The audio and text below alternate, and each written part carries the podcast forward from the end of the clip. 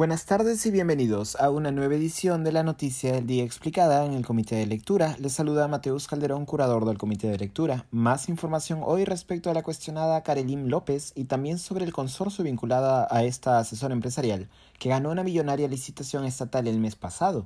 El nombre de Karelim López Arredondo apareció primero vinculado a la gestión de Pedro Castillo en un artículo del semanario Hildebrandt en sus 13, donde el periodista Eloy Marchán consignaba que López visitó Palacio de Gobierno al menos en seis ocasiones y que funcionaba como una asesora en la sombra.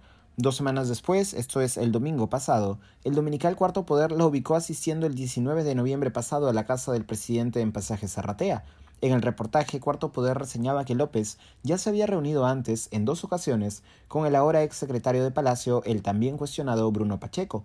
El dominical indicaba que el consorcio Tarata 3, formado por empresas vinculadas a Karelim López, ganó días después 232.5 millones por una licitación de provías descentralizado.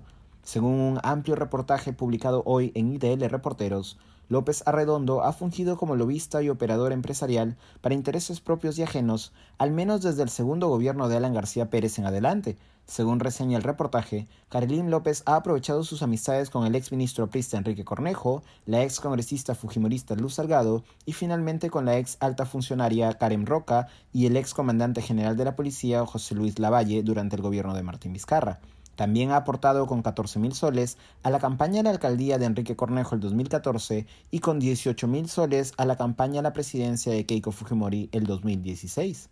Karelim López ha buscado negar su relación con el consorcio Tarata 3, que se hizo de la millonaria licitación, sin embargo, los registros de visitas a Provías Nacional la desmienten.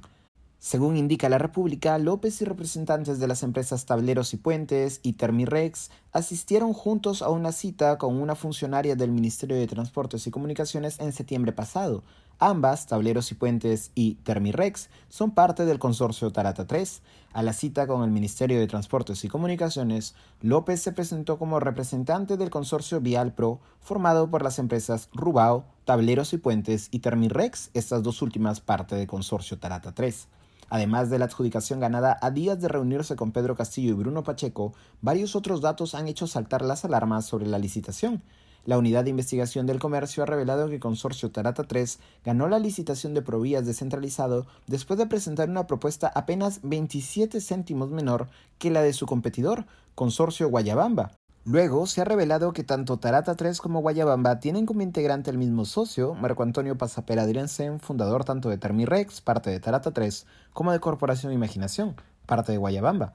Lo más grave vino después, pues también se hizo público que Miguel Torres Espinosa, presidente del Comité de Selección del organismo Provías descentralizado, consideró que el proveedor no cumplía con los criterios técnicos para otorgarles la buena pro de la obra pública. Los otros dos miembros del Comité de Selección, sin embargo, votaron a favor del consorcio Tarata 3.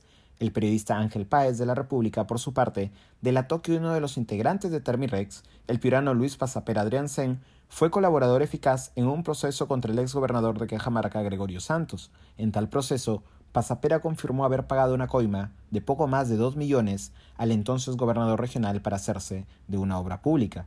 Esto ha sido todo por hoy. Volveremos el lunes con más información. Que tengan buen fin de semana.